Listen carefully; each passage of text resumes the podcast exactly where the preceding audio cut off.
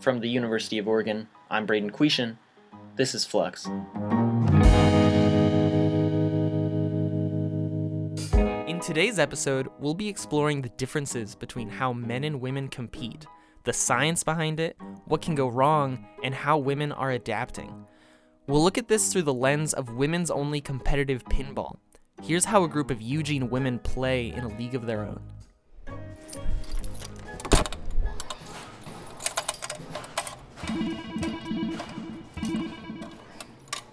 Competitive pinball is new to me too. I didn't know it even existed until I started on this story. Today I'm sitting down with Samuel Bass, one of my colleagues at Flux magazine. Samuel's been reporting on the Bells and Chimes, an all-female competitive pinball league here in Eugene. From what the women who play have told me, they're telling me that they need a place where they can hone their skills and not be belittled uh, by players who feel they're more experienced, uh, and usually those players are men. We're in the middle of a gender equity movement. Women's marches in D C, around the world, even here in Eugene. This is what democracy looks like! And a fight against sexual harassment in multiple industries. Competitive pinball is seeing a change too. In a sport dominated by men, women are taking action and grabbing a seat at the table. To learn more about the competitive differences between men and women, Samuel spoke to Doctor Jagdeep Bala, a psychology professor at the U of O. Women show a different kind of aggressiveness than, than males. So physical, like you said, is much less exhibited in females than in males. Competition brings out aggression, and between men and women, Doctor Bala says it manifests differently. Women tend toward instrumental aggression, which shows in their competitiveness and their drive to succeed. Aggression towards achieving a goal. You can see that uh, females are just as aggressive as males, just differently so. So Samuel, before we talk about the differences in aggression between men and women, this is a co-ed sport, right? Do men have a physical advantage for being bigger and stronger? Or, or is this an equal playing field? Can women succeed just as well as men? When it comes to pinball, there isn't a serious uh, advantage to being uh, more physically fit. There's not really any kind of physical advantage over female players versus male players. It's mostly about how well you know those machines. To provide more context, we talked to Hayden Harker. He's a math professor at the U O, but he's also the top-ranked pinball player in Eugene. My actual rank right now, I don't know exactly. It's around eight hundred thirty. That's in the world. I think the reason you don't see a lot of women in the higher ranks is simply because you've had decades of men doing everything and doing their best to exclude women. Pinball used to be an old boys club, but the Bells and Chimes is working to change that. The more time they spend learning the machines, the more time they spend practicing on these machines, they're going to be much better and just as good as any guy out there. But the female leagues allow them to do this without any kind of belittlement, uh, without any kind of pressure from uh, men that might make a woman feel uncomfortable in a place that she wants to just focus on what she's doing, which is playing pinball. What you're telling me is women who are joining competitive pinball get belittled and feel uncomfortable to the point where they might not even want to play? Besides just the aggressiveness uh, of competitive nature that men sometimes exude, there's a you know guy here and there that treats a woman like she doesn't know what she's doing or that she shouldn't even be playing in a tournament. It's not happening all the time, but it definitely happens. And when it happens, it really can push some players to not want to play. Samuel, can you tell me who runs the Bells and Chimes? That would be Katie Sheehan. My she name is, is Katie Sheehan. I am one of the directors of Bells and Chimes in Eugene.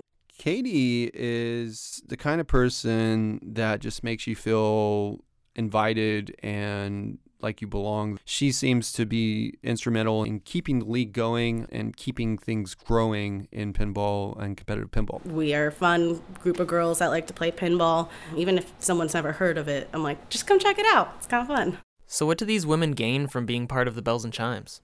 What keeps them coming back? The women I talked to here in Eugene, uh, they look at it not just a place to get better at pinball and have that camaraderie, but also have a place where they have friends that enjoy the same things as they do. For a deeper look into the Bells and Chimes, one of our producers, Aubrey Bulkley, went to one of the practices. Aubrey, tell us what you saw.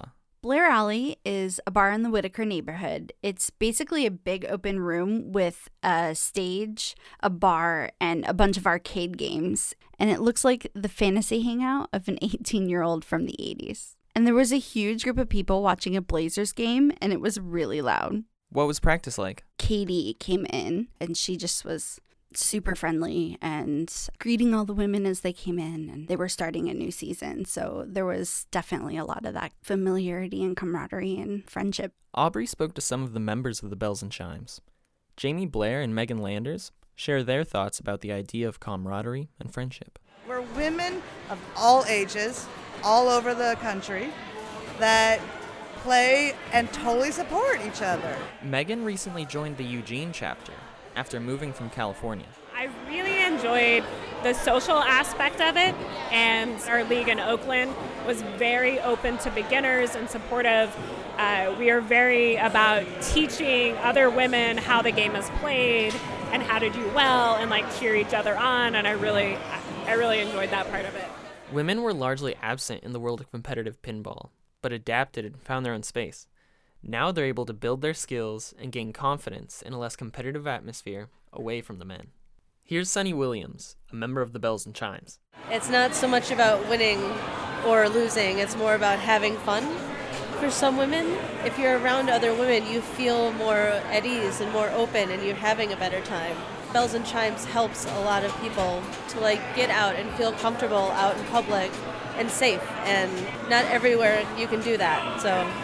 You know, it's nice. We're a group. We take care of each other. Katie kind of got people started on different games, and there were a couple new members, one of which hadn't really played pinball a lot. So she and Jamie decided to play this one game. It had something to do with Miami Vice. All right, Miami Spring Break is what you get us caught. So every single thing you hit is going to add an extra million points. Wow, okay.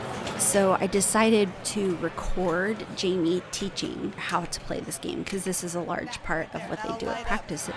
Remember, follow your lights. Ball safe. Don't ever walk away until you see your yeah. bonus points. I recorded them for a good ten, fifteen minutes, so I had time to kind of sit there and just take in what we were doing. And that's when I realized on the very front of the pinball machine, there was a car for sure, but then there was like a busty blonde woman, and she was very scantily clad. I just kind of like rolled my eyes a little bit and was like, really? As a woman, I just wondered, you know, was it necessary? Aubrey wasn't the only one who noticed this imagery on pinball machines. Hayden Harker shares a story of his daughter encountering the same depictions. But I remember when Blair Alley first opened, I was down there with my daughter, and we were having some conversation about the pictures of the women. And so I, I said, well, I'm going to finish this game. I said, I said, there are about twenty-five pinball machines in here. Come tell me how many don't have a woman, you know, with large breasts depicted somewhere on the machine. And at that point in time, she came back, and it was just like, there's one. There was only one machine that didn't have an offensive depiction of a woman on it. That seems so shocking to me, yet somehow I'm not really surprised by it. I don't know if I'm necessarily offended by it when I see it. I kind of understand why they're doing it. The point is that this car was up there as an object of this game, but then this woman is right next to the car, and she's also an object. And I think that's what bothers me more, is just that it is objectifying versus um, whether or not I'm offended by it. Competitive players say being big and strong doesn't necessarily make you a better pinball player. So with these traits taken out of the sport, you'd think that there would be no reason for men to post better scores than women, but they are. So we've established that experience is key to higher scores, not physicality. But the issue is that women don't feel comfortable enough to play in the co-ed leagues in the first place. Here's Sunny Williams again. I don't know if I think men are better players, just maybe they're like more into the competitive side. One of the biggest culprits, confidence. Again, Doctor Jagdeep Bala. We we live in a largely patriarchal society. Um, males tend to be more confident than females. Jamie Blair, who we heard teaching a new member how to play pinball earlier, shares how the Bells and Chimes have taught her to be confident in competition. It's called a childhood when you were a girl in sports in the eighties. You got made fun of if you weren't good at competing. To get over that fear of if you don't do well, they're not going to make fun of you. So it's not just that women don't have experience. They undervalue their ability to play. According to a Stanford study, men tend to enter competitions at a higher rate than women, even if the women are high performers compared to their male counterparts. Maybe that overconfidence pushes them to maybe inflate their ego to the point where they get aggressive. Doctor Bala elaborates. Arm wrestling or whatever ways in which males compete was not available to females, both socially as well as biologically. So, evolutionarily speaking, women have adapted to strategize conflict differently. Sunny Williams, who we heard from earlier, is one of those top-performing women in Eugene. She remembers how men at her local coffee shop reacted to a woman beating them in a competition. The machines that we had at the coffee shop that I worked at, they would have a tournament mode. So you could play fifty cents or you could play a dollar and play the tournament mode. And at the end of two months or three months, however long the tournament was, the top four players would win the cash that was in the machine that was extra for all the tournament. And one tournament, I won first place and fourth place, which ended up being like eighty-four dollars, I think. From that point, it was several of the men's mission to make sure that they got me down and that I didn't win next time, because those were their games. Do women ever beat the men in competition? Oh, yeah, it happens all the time. And I asked Katie how it makes her feel. She says she feels really good about it. She really wants to beat the guys. Uh, but when I'm playing guys, yeah, I want to beat the guys so much more than I want to beat the girls.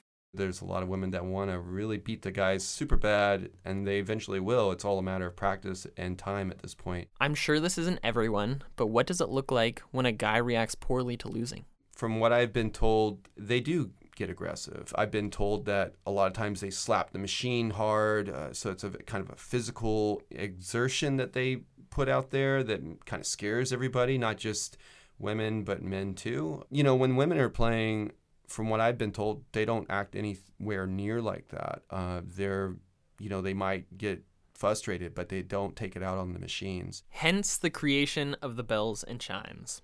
Kind of like a place where you can compete and not have interactions like that. I think the Bells and Chimes do more than just allow these women to to learn pinball through support system that has an all-female, you know, presence to it. Um, it also allows them to feel comfortable and safe in a place that they don't have to worry that someone's going to hit on them or be overly aggressive or belittle them. Samuel, thank you for your time. Hey, thank you for having me, Braden. I appreciate it.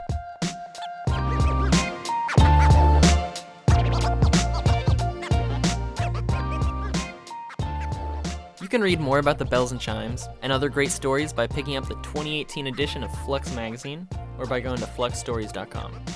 You can find more of our episodes on iTunes and SoundCloud. Please give us a rating, comment, subscribe.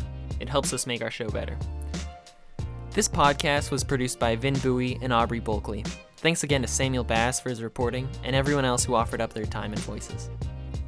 Next episode, we will enter into the controversial world of Broga, yoga for bros. It'll be a good one. We hope you check it out. I'm your host, Braden Quishan. Thanks for listening.